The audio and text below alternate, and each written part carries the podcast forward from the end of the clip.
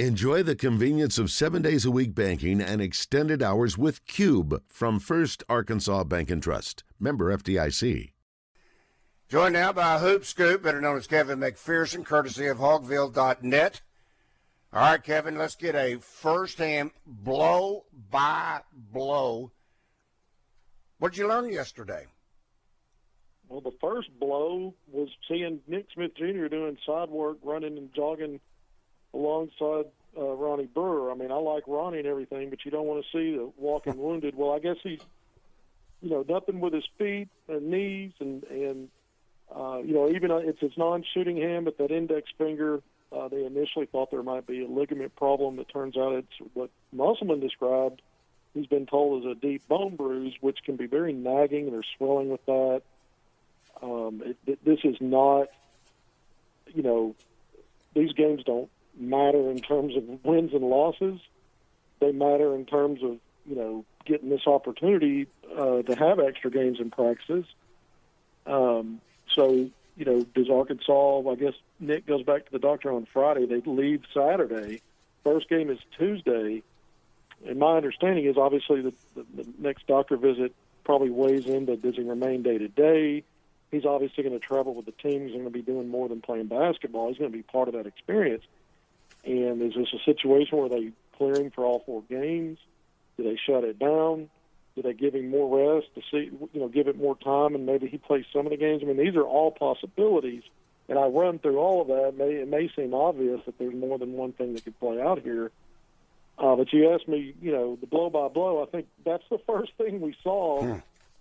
Uh, you know, and everything after that, there wasn't five on five, and that's you know, there's a lot that goes into Musselman practice. He talks a lot, especially this time of year. They don't do a lot of live.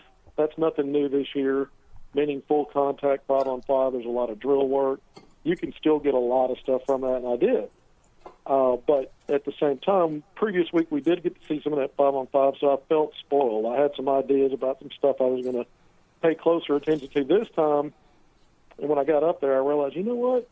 They may not do this the, the, the scrimmaging. You know, it, it may end up just being mostly drill work, and that's exactly how it played out. But in you know, we got an hour window. We got to record, take photos, video, the first 20 minutes, and after that, just just watch. Um, and you know, you know, there's a lot of shooting drills. I, I, I you know, no defenders in these drills, so you take it with a grain of salt. But you also see front line and backcourt players having success shooting three, even just in drills. So you don't know what it fully to take away from that, but when I combine it with what I saw last week in some of the five on five, I do feel like this team is going to improve on last year where they were in the 300s and one of the worst three point shooting teams.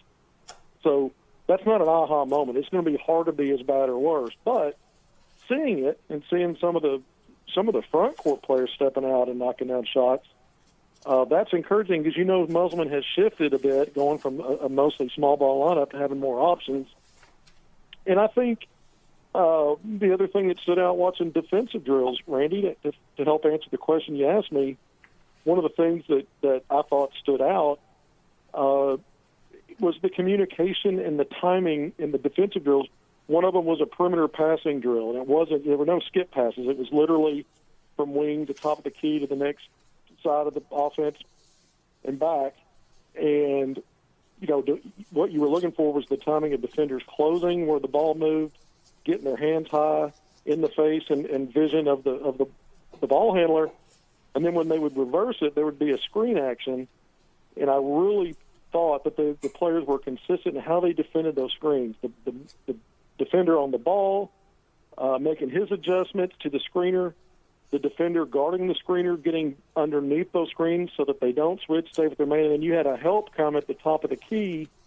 Uh, and so all that has to be timed with precision under Musselman. We know that's been the identity of this team under him. His program, it's a different team, different players for the most part, but in his program, that's been their identity. It starts on the defensive end, and when they've solved those connectivity problems, uh, when they hit snags in the last two years, I felt like their teams took off and other things kind of fell into place at both ends.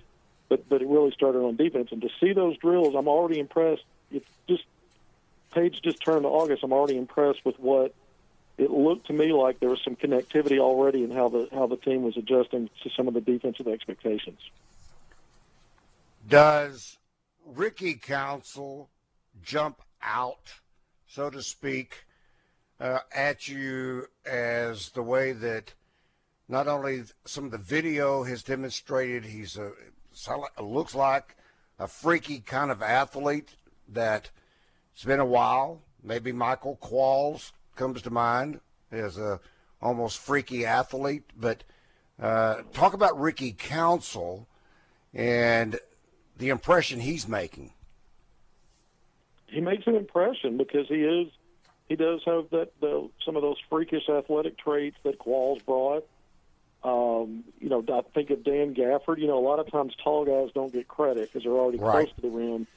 Uh, but but Dan was an insane athlete. When you think about how he could get out of his area and from weird angles and do things, it wasn't just about his size. It was how nimble he was with all that explosiveness. Michael Qualls, a two-legged jumper. You don't see a lot of those guys, and you know, so far, Council's in that in that category.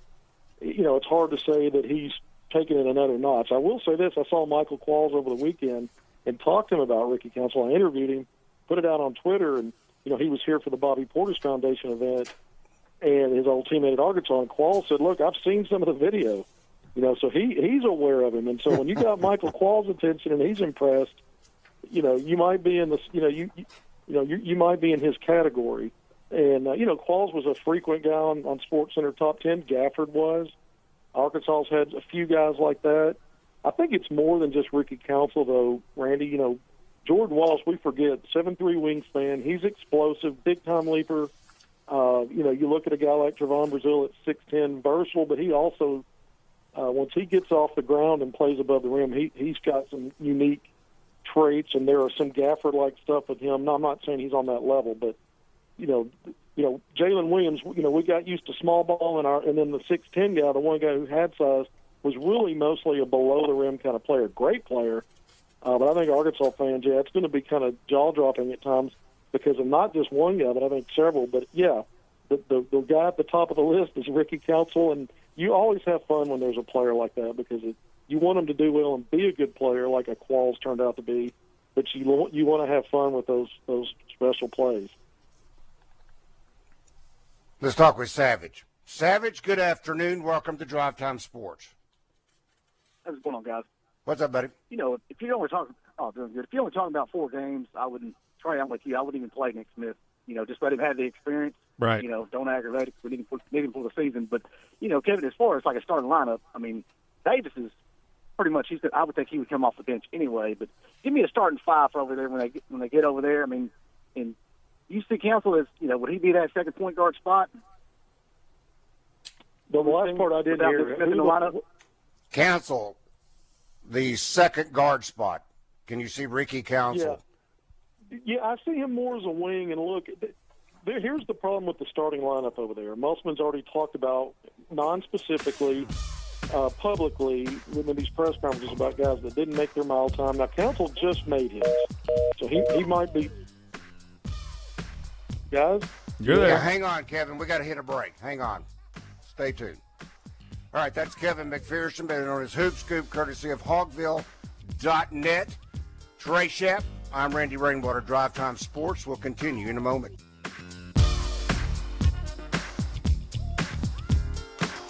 Joined again by Kevin McPherson, better known as Hoop Scoop, courtesy of Hawgville.net.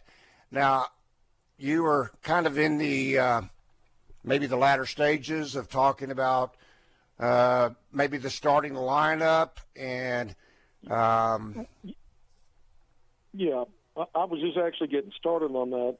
Musselman said that based on pe- players that haven't met their mile time, their mile test requirement, they have a time set for you know for each position has a different requirement, and then also guys that got sent out of practice.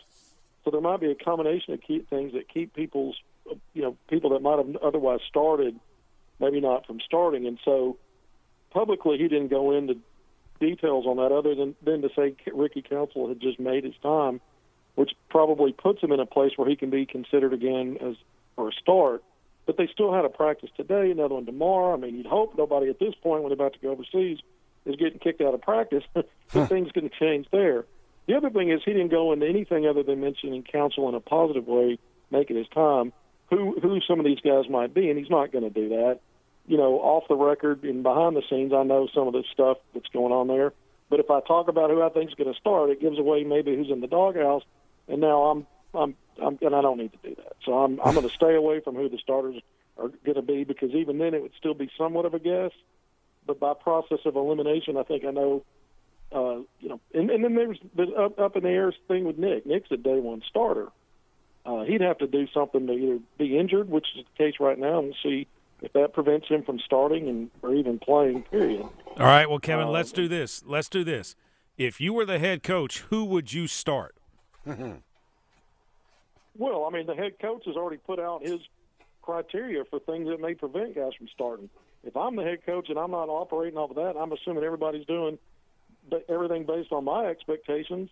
I've I've been on the record for a while saying uh, who I would start or who my top seven eight rotation is, and that's Nick Smith Jr., Anthony Black, Devo Davis, Ricky Council, Trevon Brazile, uh, and Makhi, um, Mitchell, um, uh, and Jordan Walsh. So that's my top seven, and you know I think to me Anthony Black, Nick Smith Jr., and Trevon Brazile are probably going to be as, as much of a, a trio of regular starters as you're going to see. I think there's going to be flexibility in that three spot with Devo Davis, Jordan Walsh, and Ricky Council. When when Musselman wants to play a smaller lineup, you'll see two of those three on the court probably together. Um, so I think he's got options there. I'm not sure he's going to expand beyond the seven or eight rotation, but I do think he's got more versatility because of the, the added size and length and athleticism. All right, Kevin. Uh, this is from our Asher Record Service Company live fan feedback.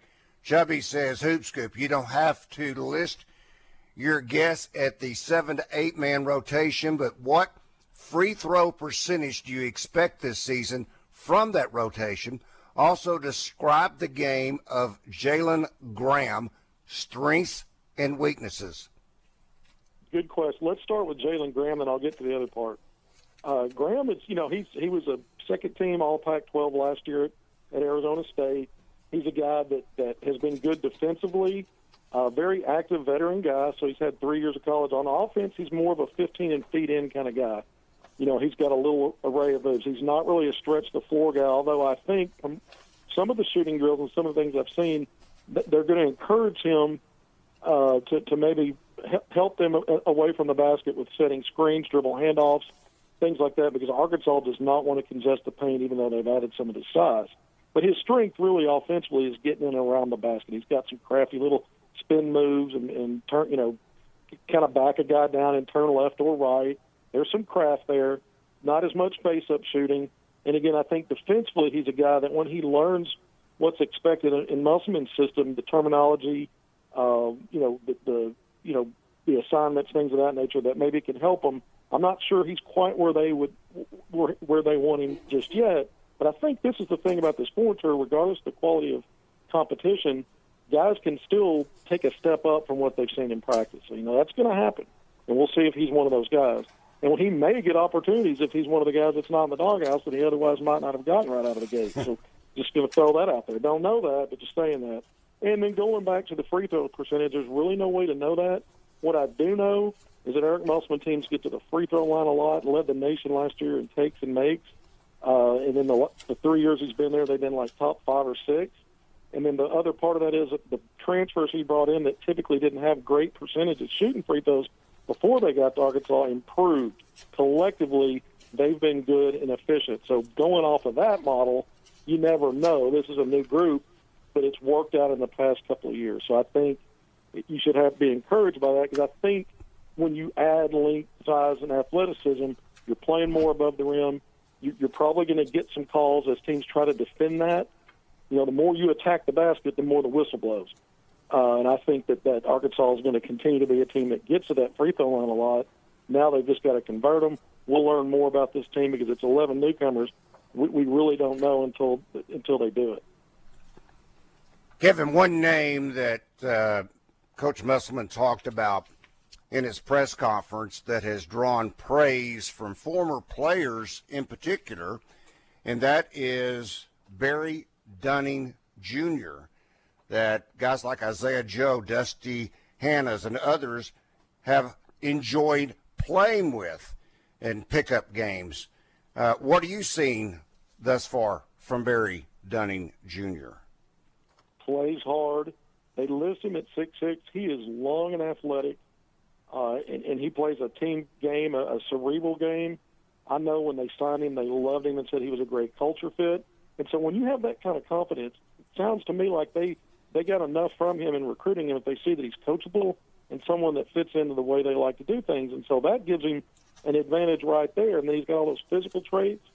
So, you know, if you're coachable and you've got the physical goods, yeah, this as a true freshman with three five stars in there, you may not be out of the gates a, a rotation guy, but we've seen Musselman tweak his rotations. Even if he stays tight seven eight, sometimes those those people in that rotation change.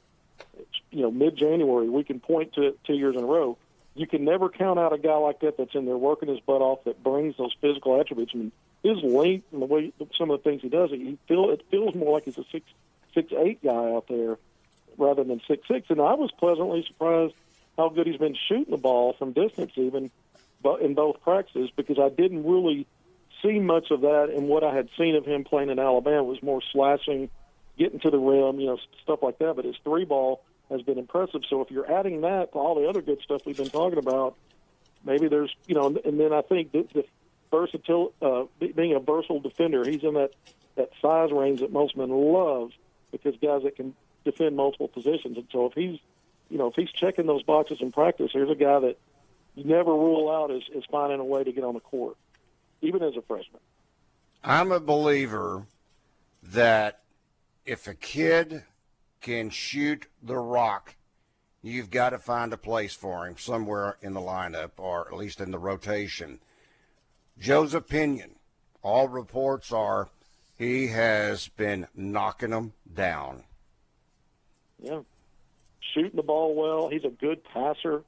You know, through his career, I always talked about that passing as I saw it over and over again. He's not a guy that's just taking shots and that's all you're getting from him. I think defense is the area where he's where, where he's got to get it right and, and what what Musselman expects. It's no knock on him. I mean, he's a freshman and he's a guy that had that knee injury.